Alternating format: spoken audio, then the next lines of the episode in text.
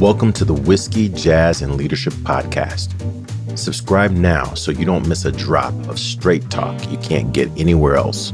We discuss the whiskeys to drink, music to listen to, and what it really takes to be an effective leader. I'm your host, Galen Bingham, the leadership strategist. Tonight's guest, founder of Bridge the Difference LLC and author of Making Virtual Work, Dr. Betty Johnson. Hey, what you drink?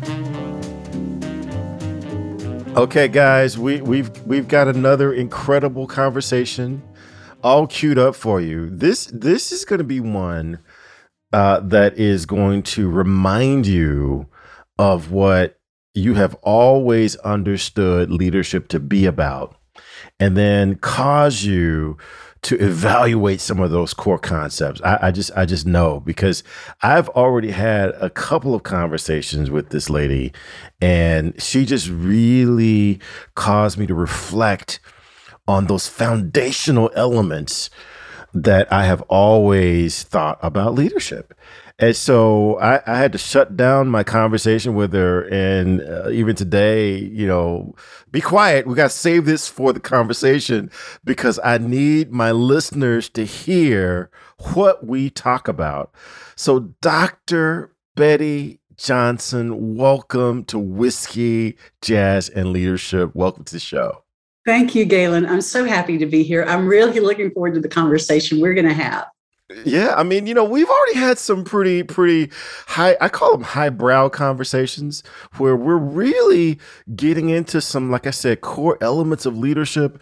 And you, you caused me to question and reevaluate a few things. So uh, I, have got I've got more questions for you. And well, audience- I'm curious. I'm curious about that too. I hope you'll talk about that. Yeah, and my audience knows that this conversation can't really get off on the right foot until I ask, so what you drinking? On this special occasion, Galen, I am cracking open right now an IPA. This is a Southern Tier Brewing Company live session IPA just for you. And I'm pouring it into not a whiskey glass, but I'm pouring it into a wine glass that was a gift from a friend when I completed my PhD. And for those of you who've done this, you know it is a haul. It takes everything you've got. You sometimes you think I don't have enough to get this thing done. So my friend Dean gave me this set of glasses and they're etched with this, if you can imagine it. PhD, right? So it's a P, H with a period, and then the big capital D. But also etched in this after the PH are these letters U C K I N. now, what does that say? I hope you're putting the language together. I don't really want to say it on air unless you force me to. Go for it. Go for it. I mean, so done. All right. I get it. I get it. I get it. So you have to bleep that out, Galen, when you do your. Oh, we'll fix that. We'll fix that. The uh, audience will never ever hear that. They will never ever hear that. Well, hey, you know, I, will tell you, I, I give a lot of thought into the whiskeys that I drink while we have interviews with amazing people. So for this one, because of the foundational conversation that you and I had uh, just a short time ago, uh, for this, I decided that I would drink a 12 year old Old Medley, which is a Kentucky straight bourbon whiskey uh, this is, uh, you know, 86.8 proof. So this is not as strong as I usually drink, but this is just a really good old fashioned whiskey. Uh, I mean, and the name is Old Medley. So it just, it's just a familiar song because that just reminds me of our conversation and it really gets me geared up for uh, this continuation that we uh, that I know we're going to have. So I'm going to go ahead and crack open my old medley.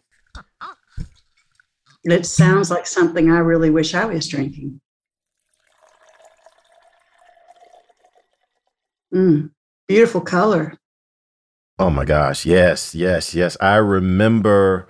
See now, Su- one of my guests, Susan Lidner, used to always make fun of me when I'd say, "Yeah, yes, yes, yes," but That's what whiskey does for me. So I'm going to sit here and I'm going to enjoy this old medley. I, I would love for you to share a little bit about your background, just uh, just a bit about this work that you've done, uh, because you, you your PhD focus was around this space that we're all living through, and it was incredibly timely.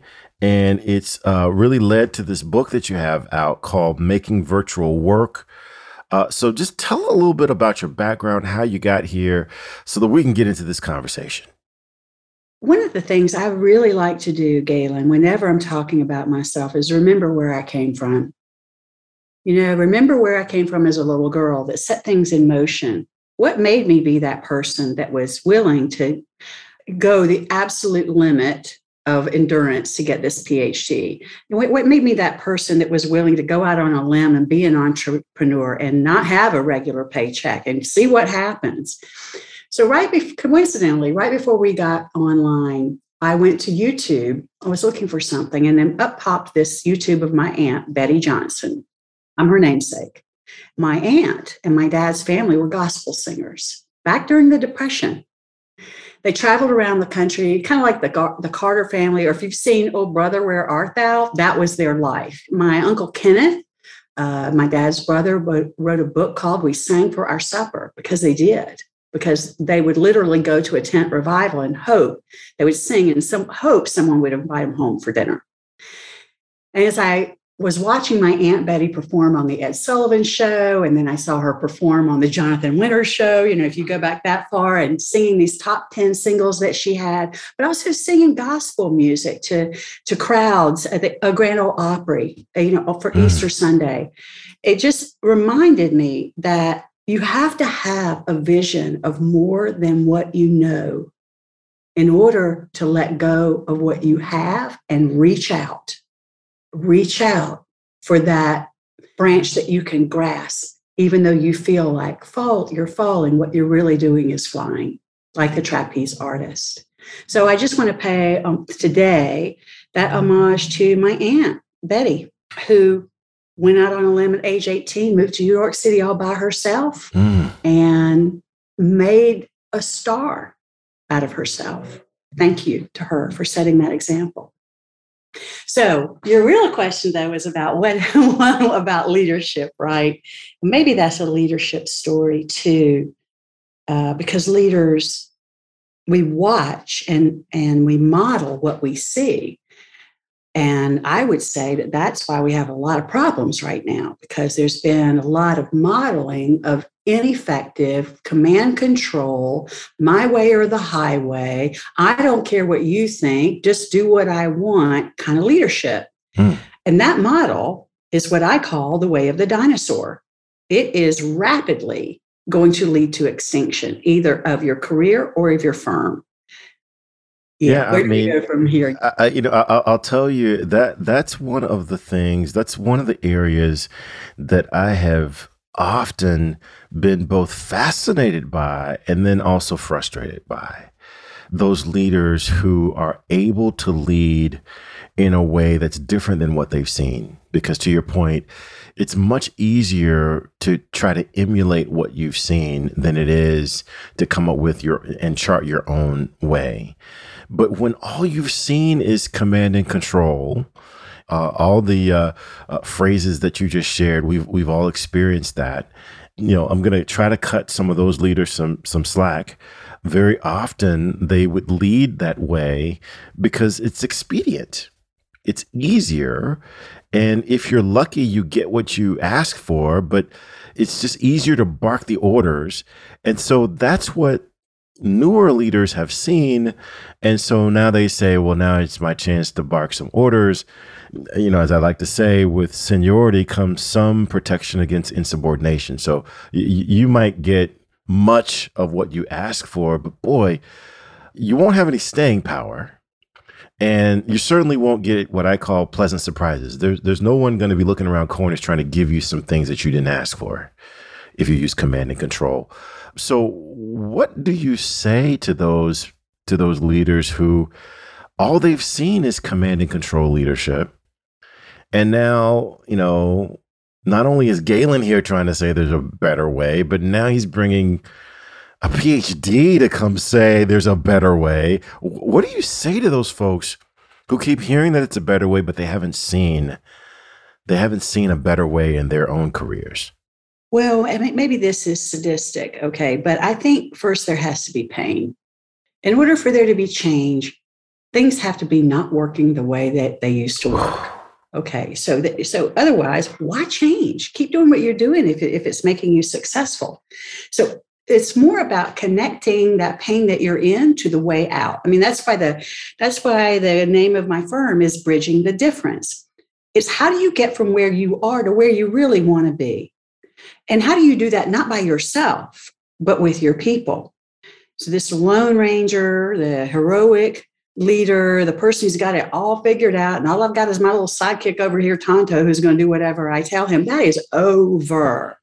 And the big quit or the great resignation or the big reshuffle or whatever you want to call it is the data that leaders are now dealing with. They can't get the talent in the jobs that they need and get that talent to stay. The talent will come if they're lucky then the talent will say, This place is not a great place to work.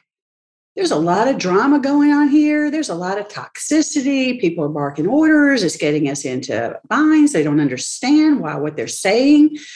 I'm out. I can go get another job making more money. Why should I stay here putting up with this mess?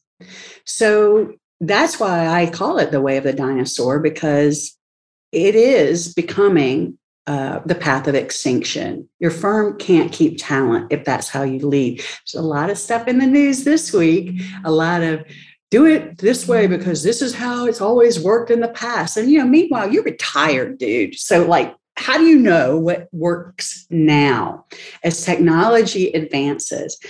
How about ask your people what works mm. instead of just spouting off your own experience from 30 years ago? ask people what works. This is why I love research because you can ask people and they will tell you their truth. And your truth might be different from my truth, might be different from this other person's truth. But if we can hold all of those truths, if we can hold them simultaneously and get that meta perspective of the bigger story, that captures these multiple realities that people have, okay, that's where leadership happens. It happens at that meta view level where you are strategic in your responses, you are empathetic in what you require of people, you're ready to move the re- remove the hurdles so that they can get more done, so that they can have better relationships, so that they will be your sticky people mm-hmm. loyal to you. And even if they leave, what I love, I've been having a lot of conversations with leaders recently about, yeah, I do that and I bring them in. That's how I am, Betty. I have great relationships with these people that work for me. And then because we trained them so well, they go work for Amazon, increase their pay by a third overnight.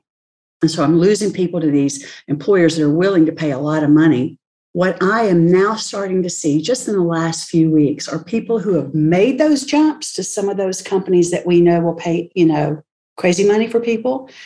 They're coming back. As one person said on a LinkedIn post, welcome back home. Wow.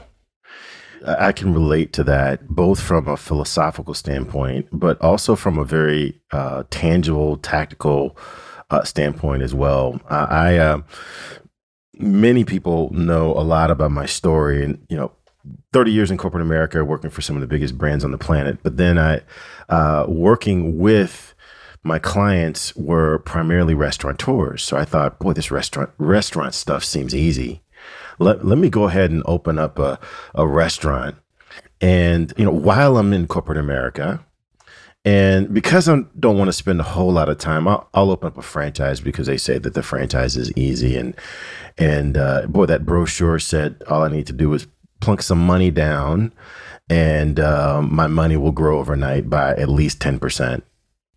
And so I did that, and I opened up a, a, a frozen yogurt shop. You know, nothing too sophisticated.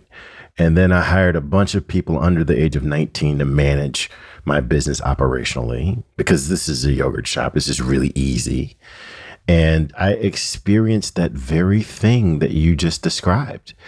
And I, I got really, really tactical and tangible with those concepts. I knew that for every employee that I brought in, it was going to cost me $300 to train them. I, I knew that. And if I didn't keep them for at least a month, that money was gone. And although I was not competing with Walmart and with Target and with Bed Bath and Beyond because I sell yogurt, oh my gosh, if they leave me and they they're looking for more money, those folks are paying twice what I'm paying. So I am competing against them. And so it really did bring to the forefront everything that you're talking about philosophically. Because, you know, it's just easy to say, yeah, I agree with that author. I agree with that author. Boy, she got her PhD. I can see why, because she's got the philosophy right. But this has very, very tactical, tangible, everyday implications you know, we could talk about a yogurt shop, but you know, add a comma and a few more zeros, and now we're talking about Amazon, we're talking about Walmart, we're talking about Target, we're talking about McDonald's Corporation, because those concepts don't change. So, talk to me a little bit about, in you know, with some of the work that you've done, uh, what does it take for people to understand uh, the work that goes into making sure that employees don't just get the training that they need, that they don't just get the acknowledgement that they need. That's kind of baseline. But they really need to feel like there's a culture where they feel like they can they can grow, that they can build, that they can learn something from. What does it take for organizations to understand and appreciate that? Do you believe? So I have a biased perspective on this topic. Not everybody will agree with me on this, and that's okay. You know, it's really good to have places of disagreement because that's if you can combine those it's kind of like a prism right so if the prism didn't have multiple facets it would never have that flash of brilliance at the center so just saying there might be some listeners who don't agree with what i have to say i think training is unless it's compliance, we have to know how to comply with regulators and so forth. And we have to know, for example, uh, to get certifications like a PMP. I mean, there's training in process, there's training in method, there's training in uh, that happens where you do repetitive practices and you learn something new. But what happens far too often is we go train our people, our staff, and then we still show up as really lousy leaders. So training makes no difference when the leadership is lousy.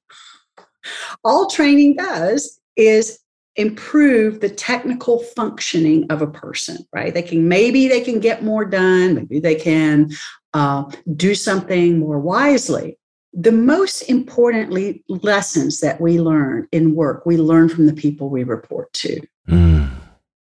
that's my opinion. Do you disagree? Oh no. I, I think i think you're absolutely dead on.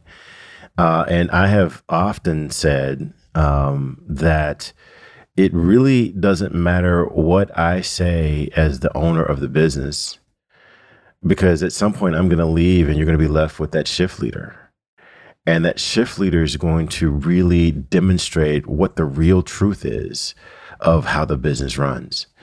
Because to your point, it really doesn't matter what the rules or what the quote unquote right way to do things are. They're going to show you the way things are done. And so there has to be this buy in. There has to be this understanding, this shared, uh, this shared purpose of what we're here to do, whatever your organization is. Because if there's no shared purpose, then you you really don't have the business that you think you have. You really don't have the vision that you think you have. Uh, I, I've heard it said, and this was this must have been 30 years ago. Oh my God, I'm dating myself. The the real measure of leadership is how far into the organization can people recite the true values of what the organization is there to do.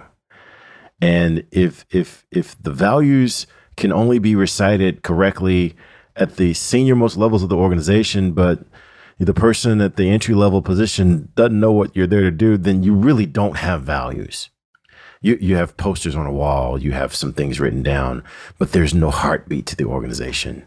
So what's your what's your take on that? That that that the true values of the organization is measured by how far down into the organization people can tell you what it is that we're all trying to do. Well, two things come to mind. The first is a saying that I adopted when I worked for a change management consulting firm before I launched my own firm. And this is the saying culture eats strategy for lunch.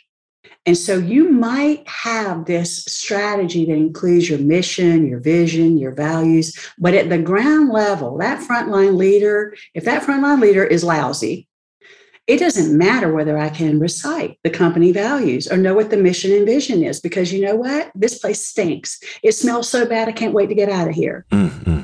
So, what I think about when you said that the number one job of leadership, I once again thought of that metaphor, the prism, because not discounting what you're saying, that is really important. And without that facet, you will not have organizational brilliance. Another facet, and I state this in my book, Making Virtual Work, the true measure of you as a leader is not how smart you are. It's not how capable you are and how you could get things done. Your true value as a leader is this how happy are your people working for you? Oh, wow. Because if they're not happy working for you, the rest of it doesn't matter. They're not going to give you their best. They're not going to stick with you when times get tough. They're not going to be your ally when the team starts getting super dysfunctional, right? They're going to go off and create drama over here with these other people. But if they are happy working for you as a leader, that loyalty, that affinity, that sense of belonging, this is what we're talking about with inclusion Mm. So you know you've got the recipe right. If they're happy working for you, whatever that recipe is, you got it right for that person. So I maintain, especially in this virtual world where so many managers don't know how to show up, they're used to management by walking around. They want to know what their people are doing. They make assumptions that, oh, because because I tried to IM you and you didn't answer in 30 minutes, you must be slacking off, you know, taking a nap. There are all these really negative assumptions about people. And I'm, I don't send me down that rabbit hole. I can go there super fast. But I think if you're the kind of manager or leader that your people are happy working for you, then you're not making those kinds of assumptions, are you? What you're assuming is they're giving you their best every day. Because when you assume that, you're honoring their dignity. And if you don't honor their dignity, guess what? Not happy, mm. insulted, feeling misjudged, and they will leave. And all of that investment you made in training them and all those degrees that they have and that skill set they have as an engineer, whatever their role is, gone because they weren't happy working for you. And they weren't happy working for you, not because of them, because of you. Mm. So the ownership comes back to you as a leader. What are you doing to create the kinds of conditions where your employer employees will say, you know what? Sometimes this place around here is a holy mess. I mean, I've got more work to do. I'm working longer hours. They need to be paying me more for all this. But at the end of the day, Betty's got my back. At the end of the day, if I need something, I can call Betty up and she'll try to help me figure out how to get it. Why am I going to go to work for somebody else where chances are I'm not going to have that kind of person that will have my back? Wow, that I mean that's it, right? I mean that should really be the aspiration of leadership. And it's so easy to get caught up in the spreadsheets it's it's so easy to get caught up in the calculations and the metrics and the measures. And i told a story a couple of episodes ago where one of my mentors who passed away a couple of years ago used to make a point of grilling new managers by asking uh, do you know what business you're in? And very often we would say, well, yes, Stan, uh, we're in the beverage business because we work for the Coca-Cola company. He would say, well, no, you're, that's not the business you're in. Do you know what business you're in? Uh, well, you know, of course, I, I'm in the business of making sure that I deliver the business plan that I've committed to you and to the rest of the beverage uh, beverage category within this company. And he would say, no, that's not the business that you're in. And so finally, he would say, Galen, you are in the business of creating the environment for your team to deliver the business results, for your team to deliver the commitment to the organization. If you don't create that environment and they can't deliver the results, then yeah, that's your responsibility. And I, I just continue to think as I listen to you that even today, many leaders don't know the business that they're in. Oh, I completely agree. I completely agree. And I will also say that I am my my life is really blessed with clients who do get it. Mm. So working with those leaders is what gives me the hope, you know, the, the hope to carry on. It is out there. There are people who get it. And and maybe they are not the CEO, but they report to the CEO. They have the CEO's ear because even the managing up aspect of these roles, it really requires some of the same mindset. My job is to help you get your job done. That's my job. Yeah. And if you're my CEO, my job is to help you get the kind of earnings on this company that you want, build the kind of leadership that you're looking for, help you see where the potholes are, where the where the frictions and rubs are in this organization so that you can decide what to do about it. My job is to help you be successful. You know, there are a lot of people at the individual contributor role who get this. They do. They talk to me about it. Like, you know, I just like being, I don't want to be, I don't want the spotlight. I just want to help them shine. And I think, well, then you need to be moving on up. Yeah. Because, because that is what leadership is. Hey, it's not too late. Hit that subscribe button so you're sure to catch the next episode. If you're really enjoying the vibe, leave us a review or become a VIP for guest and show exclusives. Cheers.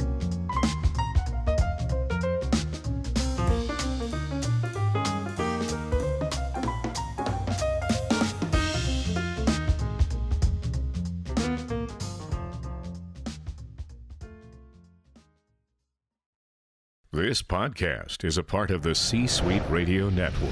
For more top business podcasts, visit c-suiteradio.com.